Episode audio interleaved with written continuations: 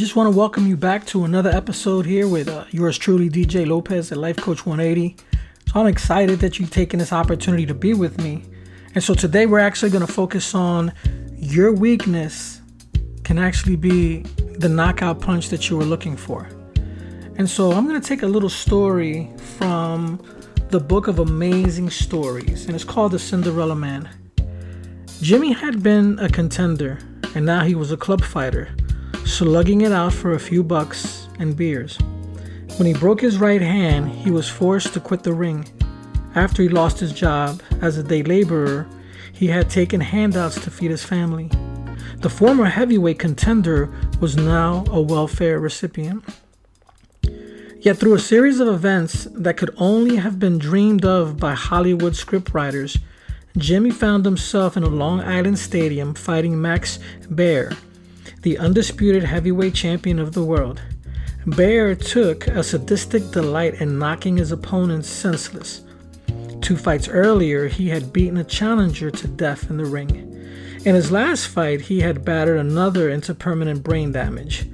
Baer's manager had looked the fight with Jimmy, thinking that he was a washed up bum from Hoboken who would be easily a walkover. Jimmy desperately needed the money. He went into the fight as a staggering 22 to 1 underdog. Yet on June 30th, or excuse me, June 13th, 1935, Jim Braddock scored the greatest upset in sports history by beating Max Baer. He has been dubbed the Cinderella Man for his great feat. When he asked how he overcame such an overwhelming odd, Braddock replied, No matter how many times I'm knocked down, I always get up and I fight one more round. His upset victory came at a time that the nation needed hope. It was in the middle of the Great Depression. In 1935, one out of every three men in America was standing in a soup line. Less than 25% of those who did have a job were earning an adequate wage. The suicide rate was at an all time high, but when Jimmy Braddock got up off the canvas to fight one more round all the way to the World Championship, he gave down and outers every shot in the arm. If you're down on the canvas today, it might help you to discover the story behind Jimmy's miracle win. Most folks forgot that the early Braddock was a perennial contender, but he always lost to the best boxers. He had a powerful right hand, but his left hand was weak. Top fighters exploited that weakness to beat him, and when he broke his hand, his career was over. He gamely took on less fighters, but he repeatedly broke his right hand because it was the only weapon he had. Finally, Severe arthritis set into that hand, forcing him to use his left. And when that didn't work, he became a longshoreman. Day by day, that left had become increasingly stronger. See, Max Baer came into the fight without fear of Braddock's left hand. It turned out to be the cocky champ's fatal mistake on that magical June in 1935. Sometimes God takes away good things to give us better things. You may be trying to slug it out with your version of weak left hand, but like Jimmy, you've even given up hope that you can even be a contender again. But I'm here to tell you don't give up your dreams. You still have hope. Make Jimmy Braddock's credo your own. No matter how many times you're knocked down, always get up off the canvas and fight one more round. I have fought the good fight. I have finished the race. I have kept the fight. Now there's in store for me the crown of righteousness. This is 2 Timothy 4 7 8. And today, one of the things that can knock us down is the way we think. We, for some reason, we believe we don't have the potential, we don't have the greatness, we don't have the fortitude, but you do have it. You have that left hook inside you. And so today, we're going to examine and we're going to break that down together. What I want to talk about is I want to talk about emotional goals and how we can develop them. Give your brain specific intentions and it will serve you well. Feed your brain mixed messages and it will hold you back. And this is by Tommy Newberry. So I want to look at the why behind it. Emotions aren't based on truth because they're based on thoughts that can actually be true or they can be false. Thoughts can be controlled by a choice. For example, if someone calls you a degrading remark, name call, or put down, you have a choice in the matter to shift your thinking. For example, people often mistreat others because they themselves are frustrated or have been mistreated. In essence, you have a choice. If you can empathize with them, you may say to yourself, maybe they've been mistreated. Maybe they're frustrated, they're going through something. Or could it be they're having a tough day at home? When we manually drive our minds and make choices, we are in control of our feelings. Our behaviors and emotions are determined by a belief of what we think.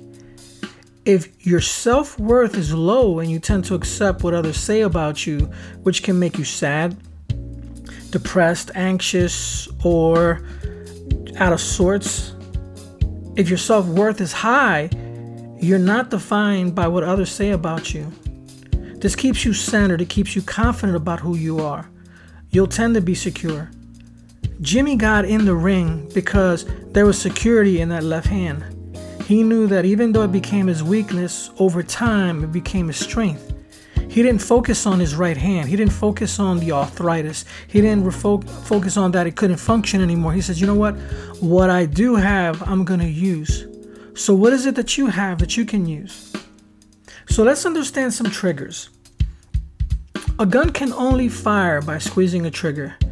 There must be an action that creates the catalyst that's going to light your emotion.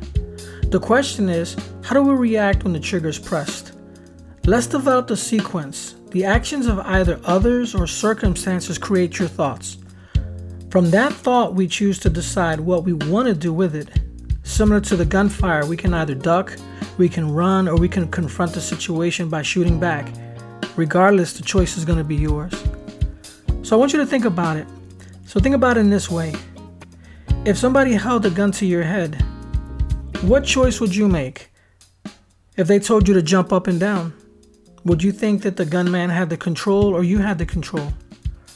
But because you value your life, you would have the control. You would do the jumping jacks.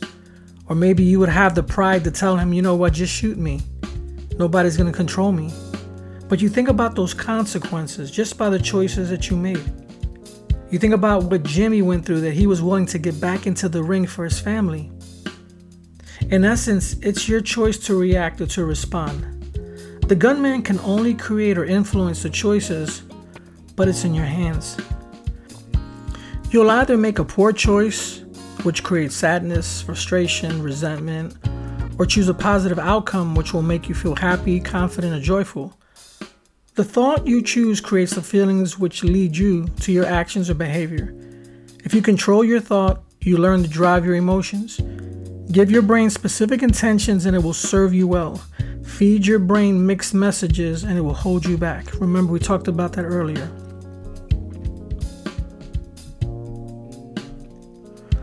So, let's talk about steps to drive your thoughts. So, in this activity, if you can, I'll have you pause it because you're going to need either an index card or some sticky notes. So, I'm going to provide you with a list of emotions which are negative and positive. And if you come up with your own, you can use them. So let's start on one side of the card, which is negative. Choose from the following list of your three top negative emotions and write them down fear, resentment, boredom, loneliness, fatigue, insecurity, guilt, depression, rage, overload, confusion, anxiety. You can choose to use any negative emotions that you can come with. So I want you to write down three of those on one side of the card. Now flip the card over and choose three more, but these are now positive emotions, such as joy, excitement, contentment, confidence, peace, passion, drive, satisfaction, enthusiasm, awe, energy, gratitude. Take note of the emotions you wish to decrease and meditate on the emotions you wish to experience most often. For example, for the next 21 days, remind yourself of the desired emotions or feelings you wish to experience. When the negative emotions arise, go back to the positive list and think of an experience or a desired outcome that could bring about the feelings. For example, in a relationship that is undergoing some possible strife or some negative emotions, things that tend to crop up, you can choose to meditate on the positive attributes and qualities of the person. Focus on the blessings of having them in your life and these great experiences that you've had together. If necessary, keep a you are great list, okay? So we can title it You're Great. This is to be a list that you actually keep of the person and you're writing down all their positive qualities. And when negative things arise, you go back to that positive list and you start to re- read them again to kind of reinforce how special they are. And remember, what you want to do is you want to override those negative emotions. Lastly, connect the word to your emotions. So, this is going to take a little bit of work on your part, okay? So, I want you to look up scripture references of the positive emotions you've listed and negative emotions. Write on a sticky note promises to yourself of what God wants to remind you of. For example, if you feel you're lacking strength and you feel broken, what you can actually do is write down, "The joy of the Lord is my strength." Nehemiah 8:10. When the thoughts arise that contradicts the way you should feel in a moment of weakness, reflect back on this promise. The joy of the Lord. It's the joy that you find in the Lord is going to be your strength. Nothing that you can draw from and nothing that that you can consume will be your joy but him. Take this and stick it to your bathroom mirror, car windshield, etc. You can put it in your lunchbox Bombard your mind with visuals of how you want your thoughts to shift. And that's where the victory comes. When those weak thoughts come in, we become or we develop that left hand just like Jimmy. And remember, we punch out any emotional opposition that may come our way.